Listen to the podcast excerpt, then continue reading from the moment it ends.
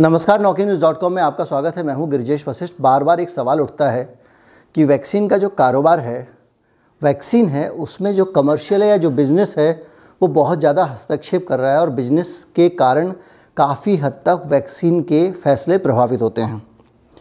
ज़ाहिर बात है, जब ये सवाल उठता है तो आपके दिमाग में ये भी आता होगा कि ऐसे कितना क्या कारोबार है भाई, जिसके कारण पूरी दुनिया के सिस्टम हिले हुए हैं, पूरी दुनिया में फैसलों पे इसका असर पड़ रहा है।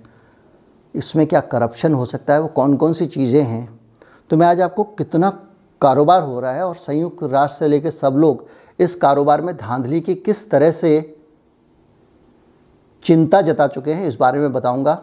आज का वीडियो पूरी तरह से क्वांटम ऑफ़ बिज़नेस पे कि किस तरह से कितना बड़ा बिज़नेस है और टीकाकरण कितनी बड़ी दुकानदारी है।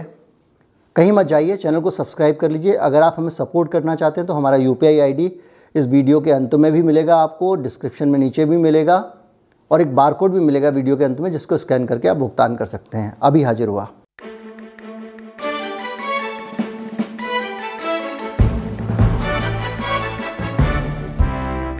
फोर्स जैसी प्रतिष्ठित पत्रिका ये कह रही है कि अमेरिका का वैक्सीन पे जितना इन्वेस्टमेंट है, वो किसी छोटे मोटे डिफेंस बजट से कम नहीं है।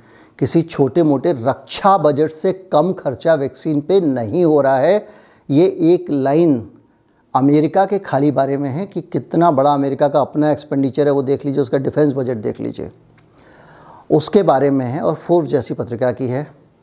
तो इससे आप अंदाज़ा लगा सकते हैं भारत जैसे देशों में स्थिति क्या होगी। मैंने कुछ आंकड़े नोट किए हैं। साढ़े पाँच सौ करोड़ डोज अभी तक बेचे जा चुके हैं। लोगों को लगा दिए गए हैं। एक वैक्सीन की कीमत दो दो डॉलर से सैंतीस डॉलर के बीच में है। मैंने कुछ मित्रों को जो लगातार इस काम में लगे हुए हैं, उनको मैंने ये आंकड़ा भेजा था, हर वैक्सीन के रेट भेजे थे और ये कहा था कि एक बार मोटा हिसाब लगा के बता दीजिए कि कुल कितना पैसा इस पर खर्च हो रहा है। वहाँ पे भी विशेषज्ञ लगे हुए हैं और वो उसको लगा रहे हैं। पूरी दुनिया में सिर्फ़ तीस वैक्सीन बनी हैं, जिनमें सिर्फ़ दस को ही डब्ल्यू एच ओ से इमरजेंसी अप्रूवल मिला है। करीब दो करोड़ अस्सी लाख डोज रोज़ाना लगाए जा रहे हैं और करीब करीब ये आंकड़ा कहता है मेरा आंकड़ा नहीं है बड़े बड़े जो दुनिया के ऑक्सफॉर्म जैसी संस्थाएँ उनका आंकड़ा है। वो कह रही हैं कि करीब उन्यासी फ़ीसदी सेवेंटी नाइन परसेंट अस्सी फ़ीसदी मोटा मोटा लगा लें, मुनाफा वैक्सीन से है, यानी पाँच रुपये की वैक्सीन है तो उसमें लागत सिर्फ़ एक रुपया, चार रुपया मुनाफा ही मुनाफा है। ये कह रहे हैं, अमेरिका अकेला अपने कोविड रिलीफ प्रोग्राम में शुरू में ही 2200 करोड़ रुपए दे चुका था। 250 करोड़ रुपए उसने मॉडर्ना को दिए थे। 120 करोड़ रुपए उसने एस्ट्राजेनिका को दिए। पाँच करोड़ रुपए जॉनसन एंड जॉनसन को दिए। 160 करोड़ नोवावैक्स जैसी छोटी कंपनी को मिले हैं। एक्शन एड एक्शन एड आप जानते होंगे, बहुत बड़ा एनजीओ है, ब्रिटिश एनजीओ है, जो खुली बात करता है पूरे देश में गरीबों और पिछड़ों के लिए काम करता है। भारत में भी सरकार को उससे बहुत तकलीफ़ हुई थी। उसका कहना है कि फार्मर कंपनियाँ, जो फार्मा कंपनियाँ हैं, बिग फार्मा कंपनियाँ, वो अनैतिक रूप से, मैं क्लिपिंग लगाता जा रहा हूँ, अनैतिक रूप से वैक्सीन से मुनाफा मुनाफा कमा रही हैं, वो टैक्स भी कम दे रही हैं और उनको गरीबों के बारे में सोचना चाहिए, गरीब देशों के बारे में सोचना चाहिए। उसकी जगह वो अपना घर भरने में लगे हैं, लालच में आकंठ टूबी हुई हैं। और आपको बताने की ज़रूरत नहीं है, कई वीडियोज़ में बता चुका हूँ कि जब भारत और दक्षिण अफ्रीका जैसे देशों ने कहा कि इनकी मुनाफाखोरी बंद करो और इनको जो है आप, इनका पेटेंट फ्री कर दो तो जो वैक्सीन आज साढ़े तीन डॉलर की है ना, वो एक डॉलर में बिकेगी।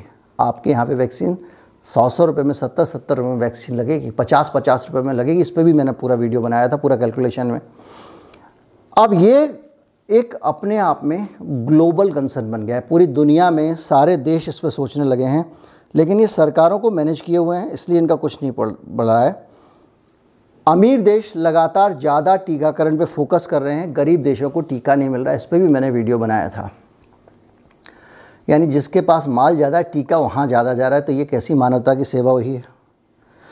दुनिया की चौवन फ़ीसदी फिफ्टी फोर परसेंट आबादी को टीका लग चुका है। गरीब देशों में सिर्फ़ पाँच दशमलव सात फ़ीसदी लोगों को लगा है, यानी दस आदमी को टीका अमीर देशों में लगा है तो एक आदमी को टीका गरीब देशों में लिखा है। वर्ल्ड बैंक का जो, वर्ल्ड इन डाटा एक वेबसाइट है, उसके मुताबिक जिन देशों के पास ज़्यादा पैसा है वहाँ टीकाकरण उससे भी ज़्यादा होता है। आपको याद होगा कि डब्ल्यू एच ओ चीफ ने टीकाकरण को स्कैंडल बताया था। और उन्होंने साफ़ साफ़ ये कहा था कि इस स्कैंडल का हाल ये है कि अमीर देश तीन तीन टीके ठोके जा रहे हैं और गरीब देशों के पास में टीके ही नहीं है। वहाँ एक टीका लगता है, पहला डोज तो यहाँ छः टीके लग जा रहे हैं थर्ड डोज के ये उन्होंने नाराज़गी बताई थी और कहा था कि ये स्कैंडल है। अब मैं आपको लेकर आता हूँ न्यूयॉर्क टाइम्स की रिपोर्ट पे। जो कहती है कि अकेले फाइजर ने एक हज़ार करोड़ डॉलर से ज़्यादा का मुनाफा कमा लिया है। एक हज़ार करोड़ डॉलर मतलब सत्तर हज़ार करोड़ रुपए। इतना मुनाफा उन्होंने पीटा है। बीबीसी ने एयरनेफिटी नाम से एक डेटा रिलीज़ किया है और डेटा कहता है कि फार्मा कंपनियों को कहाँ से पैसा आ रहा है? ये उन्होंने बताया कि फार्मा कंपनियों की फंडिंग कहाँ से होती है। तो ये जो आप चार्ट देख रहे हैं, इसमें चौकर चौकर बिंदु हैं और एक बिंदु एक हज़ार ब्रिटिश पॉइंट के बराबर है। तो ये चौकर चौकर आपको खाने दिख रहे हैं, ये बिंदु दिख रहे हैं। इसमें जो लाल वाले हैं, वो बताते हैं प्राइवेट इन्वेस्टमेंट लेकिन प्राइवेट इन्वेस्टमेंट में भी जो बिल गेट्स का कंपनियों के शेयर में इन्वेस्टमेंट है, वो आपको लाल वाले इसमें प्राइवेट इन्वेस्टमेंट में दिखाई देगा। और जो पीला वाला है, वो एनजी के जो एन का इन्वेस्टमेंट है, उसमें बिल गेट का वो इन्वेस्टमेंट हो सकता है। इससे आप अंदाज़ा लगा सकते हैं कि कितनी रकम टीका कंपनियों के पास पहले से आ चुकी है। अगर इंसानियत हो तो आज के बाद भविष्य में हमेशा के लिए वो टीका फ्री लगा सकती हैं। वैक्सीन में मोनोपोली की हद है कि किसी गरीब देश में, गरीब देश वैक्सीन बहुत महँगी खरीद रहे हैं। और अमीर देशों ने, उनके पास पैसे थे तो पहले ही कम रेट में वैक्सीन बुक कर ली। अब जो अमीर देश है, उसके पास में जब नंबर आ रहा है उसका ख़रीदने का तो उसको बहुत महँगी वैक्सीन ख़रीदनी पड़ रही है। ये हालत है। United office for drugs and crime, ये संयुक्त राष्ट्र की संस्था है। इसकी एक पूरी रिपोर्ट है, डिटेल्ड रिपोर्ट है। इस रिपोर्ट में वो संस्था कह रही है कि भारत जैसे बहुत सारे दुनिया के देश ऐसे हैं, जिनमें ये पॉलिसीज़ को वैक्सीन नोट करिएगा, नीतियों को सरकार की। इन्फ्लुएंस कर सकती है क्योंकि इसमें बड़ा अमाउंट इन्वॉल्व है। ये उनकी रिपोर्ट है स्क्रीनशॉट में आपको लगा रहा हूँ, और वो कह रहे हैं कि वैक्सीन करप्शन की बहुत बड़ी जड़ हो सकती है। बस इंडिपेंडेंट इन्वेस्टिगेट कौन करेगा? करेंगी तो सरकारें ना। अमीर देश पहले ही सस्ते पे बेच चुके हैं, ये मैं आपको बता चुका हूँ। तो आप अंदाज़ा लगाइए, जब इतने बड़े लेवल पे वैक्सीन खरीदी जाएँगी, और वैक्सीनेशन का ग्राहक कौन है? आप है? नहीं, आपको तो टीका टोचा जा रहा है। आपसे तो ये कहा जा रहा है कि भाई, आप एक ग्राहक और एक वैक्सीन और बिकवा दो सर, कंपनी की और वो खरीदेगी सरकार। तो आप सोचिए कि एक वैक्सीन जो आपके घर घर टीका अभियान लग रहा है, इसके साथ जो बिक्री बढ़ रही है वो सारी की सारी बिक्री दवा कंपनियों के पास जा रही है, ग्राहक सरकार है। और ऐसे में इस बात की पूरी पूरी आशंका है। आशंका ही है क्योंकि मैं अभी प्रमाण के साथ कुछ नहीं कह सकता हूँ, हो सकता है ऐसा ना हो रहा हो। लेकिन ब्राज़ील में, नेपाल में बहुत सारी जगहों पे इस तरह के मामले आए हैं और वहाँ पे आरोप लगे हैं। मोटे मोटे रिश्वतखोरी के आरोप आरोप लगे हैं।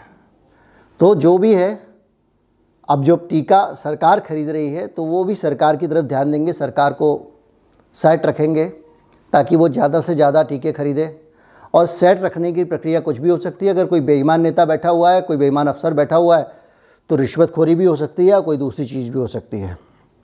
ये मैं नहीं कह रहा हूँ, ये डब, ये यूएन का एक संगठन है जो कह रहा है, जिसका कि नाम है drugs United Nations office for drugs and crime ये इसकी रिपोर्ट है। उसने एक पुराना रेफरेंस दिया है कि टीका के घोटाले पहले से होते रहे। सियरा लियोन में जो वैक्सीन खरीदी गई थी इबोला की, उसमें बड़ा घोटाला हुआ था, बड़ी गड़बड़ियाँ पाई गई थी। रिपोर्ट कहती है कि ये सब कर, जब अफरा तफरी हो रही होगी, जब इस तरह से इतनी ज़्यादा वैक्सीन बिक रही हैं तो कोई घटिया वैक्सीन भी बना सकता है। हल्की फुल्की वैक्सीन भी बना के बेच सकता है।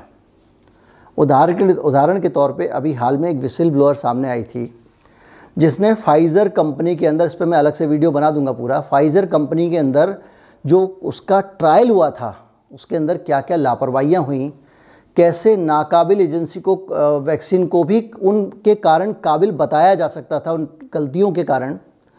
किस तरह से घनघोर लापरवाही हुई, वैक्सीन की जो ट्रायल करने वाली कंपनियाँ थी, उनका स्टाफ भी नहीं था, ये सारी चीज़ों का उसने घोटाला किया था, वो वहाँ पे एफडीए के पास भी गई अमेरिका में, लेकिन कुछ उसकी सुनवाई उनवाई हुई नहीं, ये मान के कि ये गौरत है, कह रही है, कहने दो। लेकिन उसने बहुत सारी चिट्ठियाँ लिखी थी, लेटर लिखा था, उसके बाद स्टाफ के बहुत सारे रिटर्न हैं, वो खुद भी स्टाफ थी, वो सारी चीज़ें हैं। तो ये रिपोर्ट कह रही है कि घटिया वैक्सीन भी बन सकती है और बेची जा सकती है।